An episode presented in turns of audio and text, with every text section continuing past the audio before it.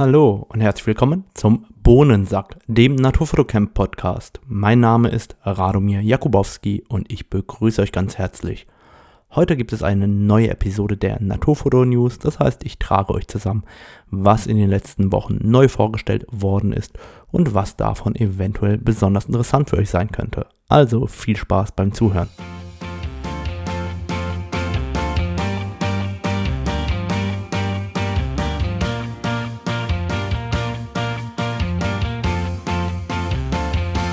Fangen wir vielleicht erstmal an mit einer Frage in eigener Sache. Ich habe mir das neue iPhone 13 Pro bestellt und ähm, ich will den Händler noch nicht nennen. Jedenfalls ist die Ware nicht zugestellt worden. Das ähm, iPhone wurde aus der Packung gestohlen, bevor es bei mir eingegangen ist. Und ähm, ich dachte mir, vielleicht habe ich ja bei meinen Zuhörern jemanden, der ähnliches erlebt hat und da vielleicht den einen oder anderen Tipp hat der kann sich gerne bei mir melden oder vielleicht habe ich auch einen Verbraucherrechtsanwalt oder ähnliches unter meinen Hörern, der mir da gerne weiterhelfen will, dann freue ich mich natürlich über eine E-Mail an radomir.naturfotocamp.de und die ganze Story gibt es dann natürlich aufgearbeitet, sobald ich da irgendwann einen Schlussstrich drunter gezogen habe. Im Moment ähm, probieren wir das zu klären. Ich bin mal gespannt, was da tatsächlich auf mich zukommt. Ja, kommen wir zu den News. Was ist passiert in der letzten Zeit? Und ich denke, eins der allerwichtigsten Themen sind die neuen MacBooks Pro. Ich selber habe ja ein ganz, ganz neues Notebook von MSI hier stehen aus diesem Jahr. Bin damit eigentlich sehr zufrieden. Schau aber doch immer wieder mit einem Auge in Richtung Mac, was da passiert, gerade mit den neuen M1-Prozessoren. Und Apple hat es sich nicht nehmen lassen und hat wirklich äh, MacBooks Pro gebracht, so wie ich sie für mich persönlich gehofft habe. Wenn ich eine Pro-Maschine kaufen wollen würde, dann wäre es eben ein solches MacBook Pro. Das heißt, es gibt zwei neue MacBook Pros, einmal in 14,2 Zoll, einmal in 16,2 Zoll und die gibt es dann mit dem M1 Pro Prozessor oder mit dem M1 Max Prozessor.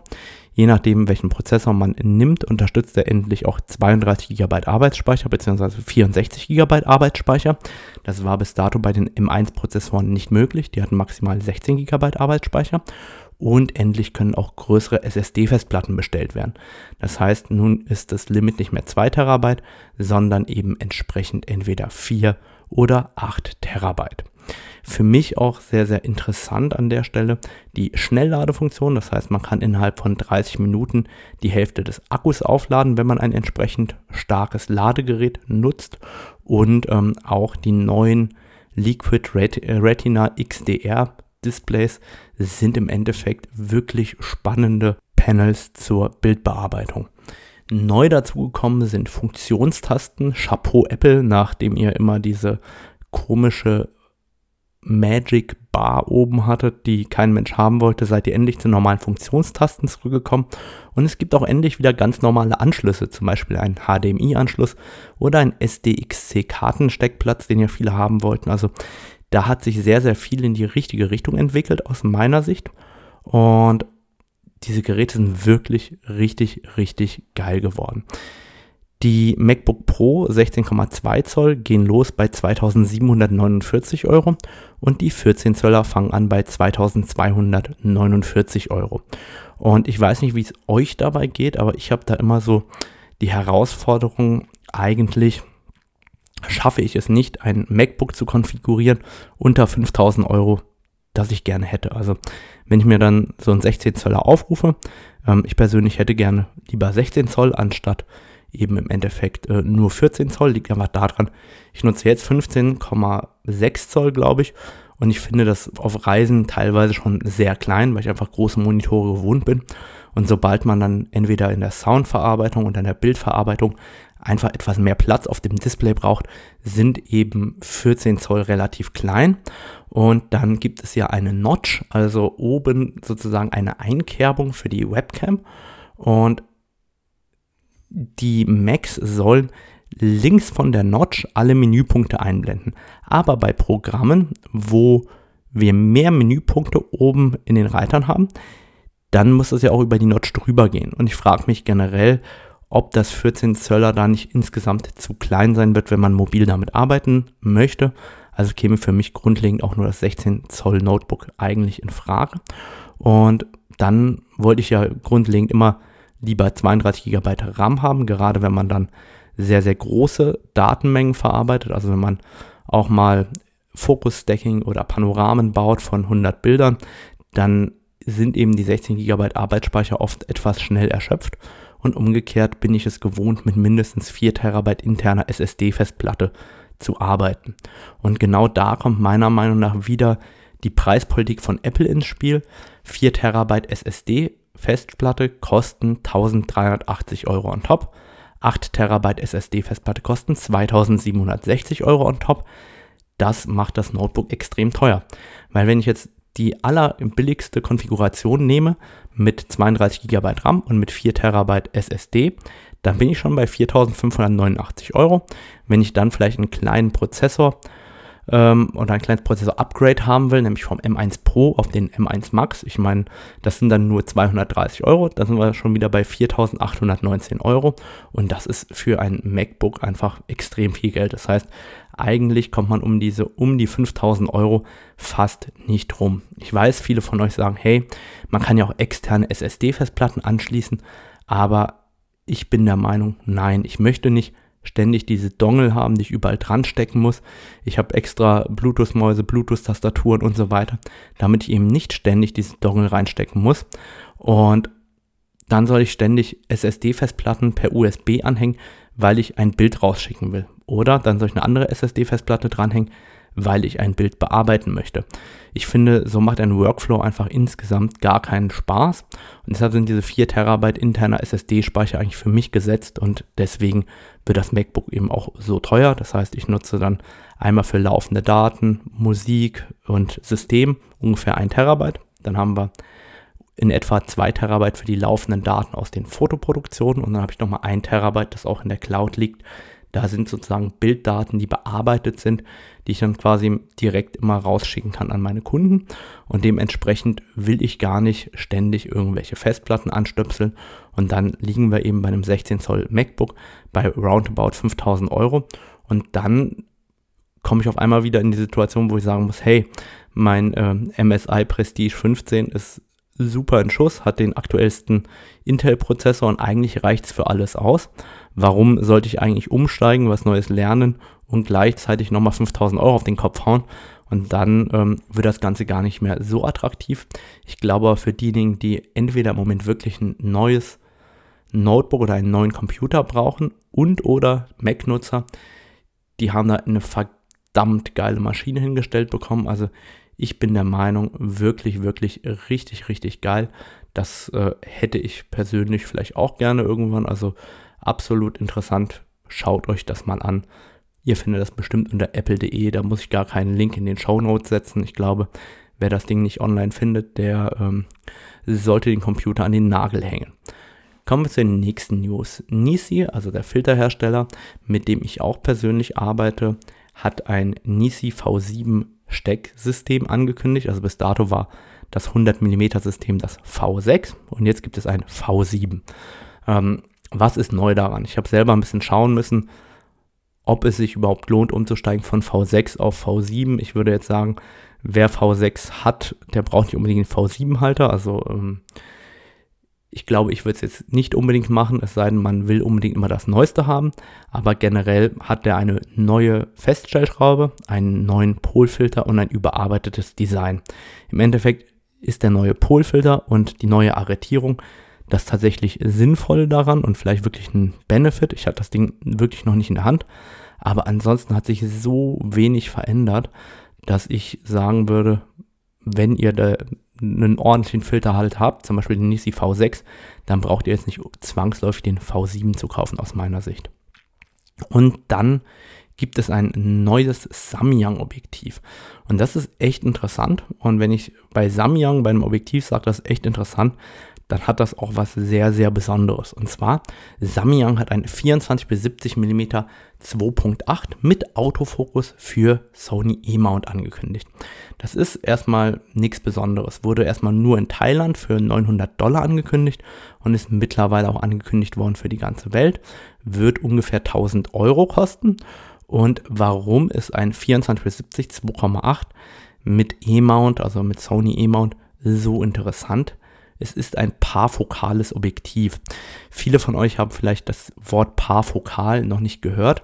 Es ist tatsächlich ähm, ein eher selten auftauchender Begriff, weil die meisten Objektive in diesen kleinen Preisklassen, in denen wir uns in der Fotografie bewegen, nicht parfokal sind. Parfokal bedeutet, dass wenn ihr irgendwohin fokussiert habt und dann anfangt zu zoomen, dann ist unabhängig von der Brennweite der Fokuspunkt immer der gleiche. Ihr könnt das mal ausprobieren und einfach mal eins eurer Objektive nehmen. Nehmt einfach mal so ein 70-200, ein 100-400 oder was ihr zu Hause habt, auch ein 24-70, 24-105 oder whatever. Und fokussiert mal bei 24 mm einfach auf euer Auto und dann zoomt ihr ganz entspannt auf die längste Brennweite. Und in der Regel ist dann der Fokuspunkt, der Fokus nicht mehr dort, wo man fokussiert hatte dann ist euer Objektiv nicht parfokal. Und dass eben Samyang ein Objektiv baut, ein 24-70, das parfokal ist, das ist eigentlich in dieser Preisklasse sehr, sehr unüblich und deshalb vermutlich ähm, oder aus meiner Sicht auch sehr, sehr interessant, gerade für diejenigen, die filmen, weil man ja damit dann im Endeffekt zoomen kann beim Filmen, ohne neu fokussieren zu müssen, was schon die Arbeit gerade in so einem Bereich extrem erleichtert. In der Fotografie ist das jetzt weniger interessant. Und dann gibt es auch News von Sony. Sony selbst hat ein neues 70 bis 200 mm angekündigt, nämlich das 70 bis 200 mm 2.8 G Master. Jetzt werden viele sagen, ja, das gibt es doch schon. Ja, stimmt, das gibt es schon. Das war bis dato auch nicht besonders positiv von dem, was ich von vielen Sony-Fotografen vernommen habe.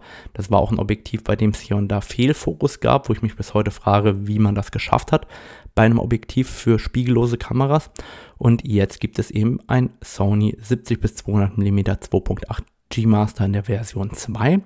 Und das wirklich Geile daran ist, Sony hat das Objektiv deutlich leichter machen können. Das heißt, bis dato hat das 1480 Gramm gewogen, jetzt wiegt das 1045 Gramm, das ist etwa so viel wie das Canon Pendant, hat immer noch die gleichen Außenmaße, aber es ist wesentlich leichter geworden und was man bis jetzt gesehen hat in Reviews, war es optisch auch sehr, sehr gut. Also ich sehe da einfach ein Objektiv für Sony-Nutzer, das wesentlich leichter geworden ist, um im Endeffekt 450 Gramm und das eben dementsprechend praxistauglicher geworden ist.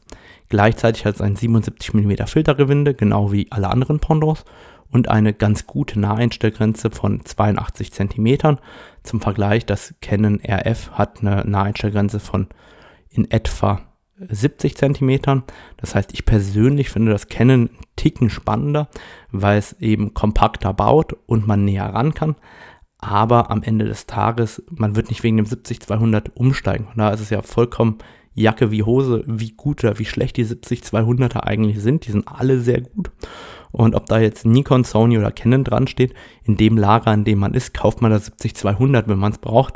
Und da braucht man eigentlich gar nicht zu diskutieren. Wer wegen dem 70-200 umsteigt, das wäre ähm, insgesamt sehr, sehr seltsam. Das neue Sony 70 bis 200 mm kostet 2999 Euro, ist also auch nicht das günstigste Objektiv im Stall. Aber ich glaube, diejenigen, die gerne ein 70-200 nutzen, die werden jetzt richtig, richtig happy werden bei Sony mit dem Ding. Dann gibt es eine Neuankündigung von TT Artisan oder TT Artisan oder TT Artisan oder vielleicht wissen die auch selber nicht, wie man es ausspricht. Ich weiß es jedenfalls nicht. Die haben echt was Spannendes angekündigt, wie ich finde. Und zwar ein 40 mm Makro mit Blende 2,8 für APS-C. Das ist ein manuelles Objektiv für Sony, Fuji und Olympus und ermöglicht 1 zu 1 Makros. Jetzt werden alle sagen, hey, ein manuelles 40 mm Makro für APS-C, wen interessiert das denn? Das Interessante dabei ist, der Ankündigungspreis liegt bei 100 Dollar. Das heißt, wenn dieses Objektiv irgendwie passabel abbildet für 100 Euro nachher oder für 120 Euro, was es auch immer kosten wird, dann ist das wirklich ein Objektiv für alle diejenigen, die zweimal im Jahr irgendwie ein Makro machen wollen oder machen müssen oder für Hochzeitsfotografen, die einmal pro Shooting irgendwie einen Hochzeitsring fotografieren müssen oder ähnliches oder auch die Einstiegsdroge für die Makrofotografie. Auf jeden Fall gibt es dann ein Makroobjektiv für umgerechnet 100, 120 Euro am Ende des Tages und das ist schon richtig, richtig cool. Dann gibt es neue Details von Tamron. Tamron hatte ja angekündigt, eine Entwicklungsankündigung vom Tamron 35 bis 150 mm und 28 bis 75 mm. Und aus dieser Entwicklungsankündigung wurde im Endeffekt jetzt auch, oder gibt es jetzt auch die Details von Tamron, konkret das Tamron 35 bis 150 mm, Blende 2 bis 2,8, wird ein 82 mm Filtergewinde haben und dabei 1,165 Kilo wiegen und knapp 1899 Dollar kosten. Wenn wir dann die Dollarpreise nach Euro rüberrechnen ähm, und dann auch noch Zoll, Steuern und den ganzen Kram mit on top rechnen, dann werden wir vermutlich irgendwo bei 2200 Euro bei dem Teilchen rauskommen. Ich habe parallel einfach mal nachgeschaut und ähm, da war ich ein wenig zu gutmütig. Es wird mit 2399 Euro dann hier in Deutschland erscheinen und 2400 Euro für ein Tamron 35 bis 150 mm Objektiv. Das ist schon mal ein Wort. Das Interessante dabei ist im Endeffekt wirklich, ähm, dass diese Lichtstärke von Blende 2 bis 2,8 im Endeffekt reicht. Ich weiß selber nicht, in welchem Zoom-Bereich man eben die volle Blende 2 hat und ab wann man eben 2,2 oder 2,5 als Offenblende hat. Es ist aber mit Sicherheit ein Objektiv, das besonders interessant für Porträt und vielleicht auch Hochzeitsfotografen, Menschenfotografen und so weiter ist, die eben einen recht weiten Zoom-Bereich gerne hätten, bei einer sehr guten Lichtstärke. Sehr gespannt bin ich da auch, wie wird überhaupt der Autofokus sein? Wird der richtig gut sein oder wird der viel zu unzuverlässig sein? Das ist die andere Frage und wird das Ding bei Offenblende wirklich richtig scharf sein, weil wenn man sich anschaut, 1,165 Kilo, also fast 1,2 Kilo, das ist schwerer als ein 70 bis 200 von Sony oder von Canon. Da muss der Knüppel aber auch richtig performen bei Offenblende, sonst äh, ist dieses Objektiv relativ sinnfrei. Also da bin ich echt mal gespannt, was Tamron da gebaut hat und wie sich das nachher am Markt auch behaupten wird. Gleichzeitig hat Tamron im Endeffekt auch ein neues 28 bis 75 mm 2,8 angekündigt. Das 28 bis 75 mm 2.8 ist ähm, eigentlich der Klassiker bei Tamron. Das ist deutlich kompakter als die meisten 24 bis 70er, wiegt nur 540 Gramm und hat ein Filtergewinde von 67 mm und wird kosten in der UVP 1249 Euro. Und ich habe auch gleich mal nach den Preisen geschaut. Interessanterweise obwohl die UVP von dem 28 bis 75 mm eigentlich 1249 Euro sind, kostet es jetzt schon bei vielen Händlern nur 950 Euro, also 300 Euro weniger. Und bei dem 35 bis 150 mm, wo die UVP bei 2399 Euro liegt, liegt sie jetzt schon im Internet bei 1799 Euro, also 600 Euro Preisverfall, bevor das Objektiv auf dem Markt ist. Ähm, Irgendwas empfinde ich da als seltsam. Warum gibt man eine solche unverbindliche Preisempfehlung an, wenn man ab dem ersten Tag, bevor das Ding überhaupt ausgeliefert wird, da deutlich unterbietet, ähm, was es damit auf sich hat, das ähm, würde ich äh, tatsächlich gerne mal von Tamron hören, aber das werde ich vermutlich niemals herausfinden, wie man zu solchen Preisankündigungen kommt. Canon hat auch einige Sachen neu angekündigt. Zum einen eine neue Firmware für das Canon 100 bis 500 mm LIS. Im Endeffekt ist das eine neue Firmware, damit der Bildstabilisator sauberer zusammenarbeitet mit der Canon EOS R3. Das heißt, wer keine Canon EOS R3 bestellt hat und wer keine hat, für den ist das Firmware-Update natürlich jetzt nicht unbedingt sinnvoll. Umgekehrt würde ich es dann trotzdem demnächst aufspielen. Warum das? Die Hersteller sagen ja nicht immer, was sie verbessert haben. Vielleicht haben sie auch an anderen Kameras was verbessert und es gar nicht ähm, öffentlich gesagt. Also wer ein 100-500er RF hat von Canon, der kann sich jetzt eine neue Firmware runterladen. Den Link findet ihr wie immer in den Show Notes unter www.naturfotocamp.de unter dem Reiter Podcast. Und dann hat Canon ein ganz neues Objektiv angekündigt, das die Welt sehr erstaunt hat, würde ich sagen. Ein Canon RF 5,2 mm 2.8 Dual Fisheye für 2199 Euro. Wer sich darunter nichts vorstellen kann, der sollte am besten googeln oder auf den Link in den Show Notes klicken. Warum das sowas abgefahrenes hat man noch nicht gesehen. Und ich versuche mich mal darin, das Ganze schön so darzustellen, dass ihr euch das vorstellen könnt und dann könnt ihr mal gucken, ob das, was ich euch erzählt habe, vor eurem geistigen Auge, ob das in etwa so aussieht wie dieses Objektiv. Stellt euch vor, ihr schneidet ein Fernglas in der Mitte durch. Dann habt ihr vorne noch zwei Linsen, da klebt ihr jetzt noch so eine schöne gewölbte Frontlinse drauf, wie man die vom Fisheye kennt. Und hinten an dem Teil, wo man eigentlich mit zwei Augen dran geht, da kleben wir das zusammen und zwar so, dass man es irgendwie über ein Bajonett am Ende des Tages an die Kamera geklebt bekommt. So würde meine äh, bildliche Ausführung des Canon RF 5,2 mm 2.8 Dual Fisheye aussehen. Und wozu gibt es das Ganze? Ich bin Freund von exotischen Linsen und finde es total geil, dass Canon da sowas ausprobiert. Und eigentlich ist das Ding nur zum Filmen da und zwar vor allem zum Filmen von Virtual Reality.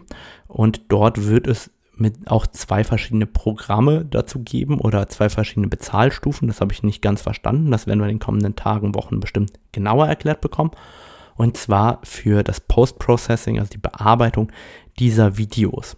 Und ich habe keine Ahnung, wie viele Virtual Reality Filme es auf der Welt gibt oder wie groß diese Content Creation Virtual Reality Community ist, dass man da ein Objektiv für baut oder wie aufwendig es sonst ist, es zusammenzurechnen. Aber Canon wird sich damit sicher etwas gedacht haben. Und ich bin gespannt, was dieses Objektiv oder was es mit diesem Objektiv auf sich hat. Ich persönlich muss sagen, damit kann ich wirklich mal gar nichts anfangen, obwohl ich fast allen Canon-Objektiven was abgewinnen kann. Aber bei diesem Dual Fisheye, ja, da fehlen mir so ein bisschen die Worte, wie ihr merkt. Aber falls ihr sagt, total geil, darauf habt ihr immer schon gewartet, freue ich mich auf eure E-Mail an radomir.naturfotocamp.de oder eine Nachricht über meinen Instagram-Account, bei der ihr mir einfach schreibt, deshalb habt ihr darauf euer Leben lang gewartet. Ähm, würde mich wirklich interessieren, weil ich persönlich kann mir darunter recht wenig vorstellen. Dann kommen wir zu Nikon. Nikon hat ähm, die Z9 weiter geteasert. Erst gab es einen Z9-Clip zum Thema Display. Ein Video, wo wir einfach nur ein Display zeigen, ist ein bisschen langweilig. Also, wir haben jetzt ein Z9-Display, das man in alle Richtungen schwenken kann. Super für Nikon-User, aber deswegen würde man sich vermutlich eine Nikon Z9 nicht kaufen. Dann gab es ein nächstes Teaser-Video und zwar die Z9 kann super gut 8K filmen. Also ähnlich wie die anderen Kameras im Markt kann sie jetzt auch 8K. Und jetzt gibt es einen ganz neuen Clip auch noch, und zwar Nikon Z9 Autofokus. Wie wird das Motiv getrackt? Also wie gut folgt das Autofokusfeld dem Motiv? Und das haben sie auch sehr, sehr schön dargestellt. Ich frage mich tatsächlich, die Nikon Z9 ist immer noch nicht angekündigt. Da kommen jetzt ganz, ganz viele Versprechungen in den Markt. Und ich stelle mir die Frage, ist diese Kamera schon überhyped, bevor die überhaupt rausgekommen ist. Das heißt, wenn wir die Erwartungshaltung bei der Nikon Z9 ganz, ganz hoch ansetzen, ist die Frage, wird die Nikon Z9 die ganz, ganz hohen Erwartungen überhaupt erfüllen können? Weil dann haben wir ein Problem, wenn wir uns vorstellen, dass die Z9 irgendetwas so krasses könnte, was wir uns gar nicht vorstellen können, ja, und dann ist das eben nur eine saugute Kamera, dann ist eben saugut viel zu wenig im Verhältnis zu unseren Erwartungen und dann werden wir enttäuscht werden als Konsumenten. Von daher ist die Frage, wird die Nikon Z9 überhyped oder nicht?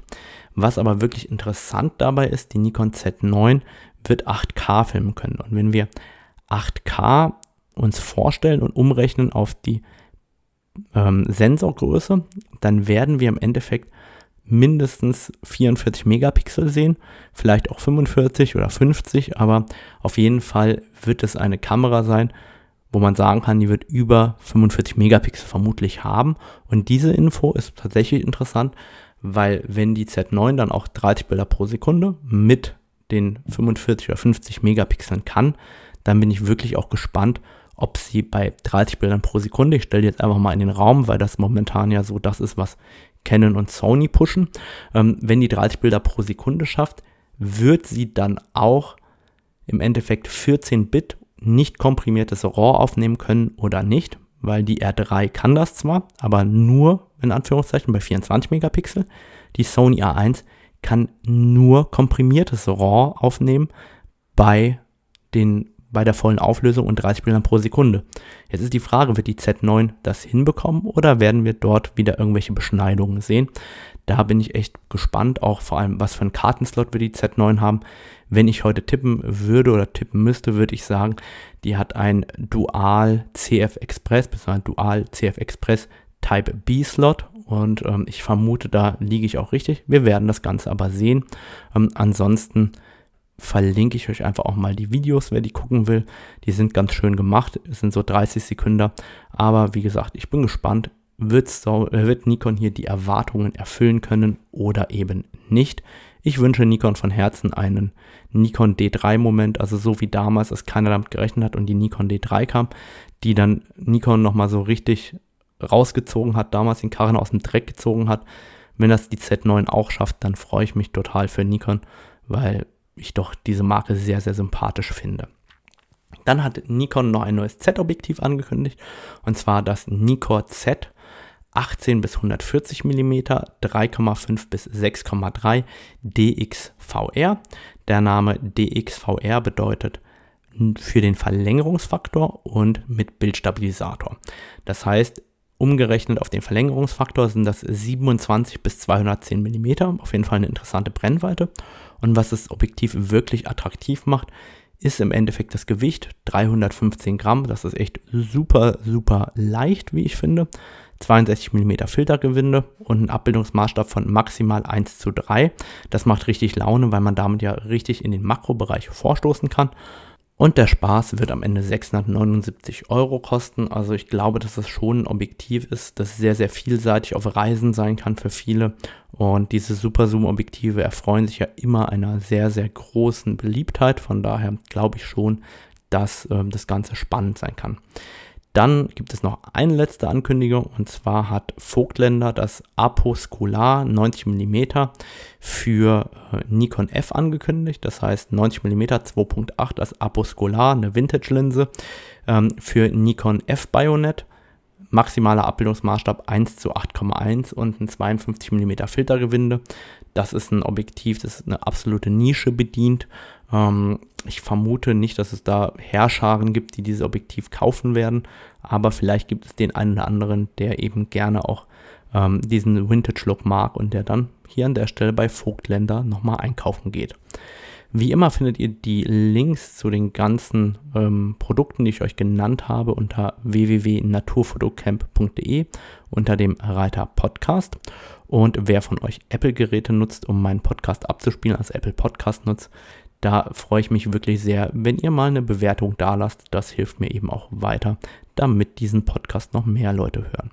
Und das war's für heute und dann wünsche ich euch einen schönen Tag. Bis dahin, tschüss.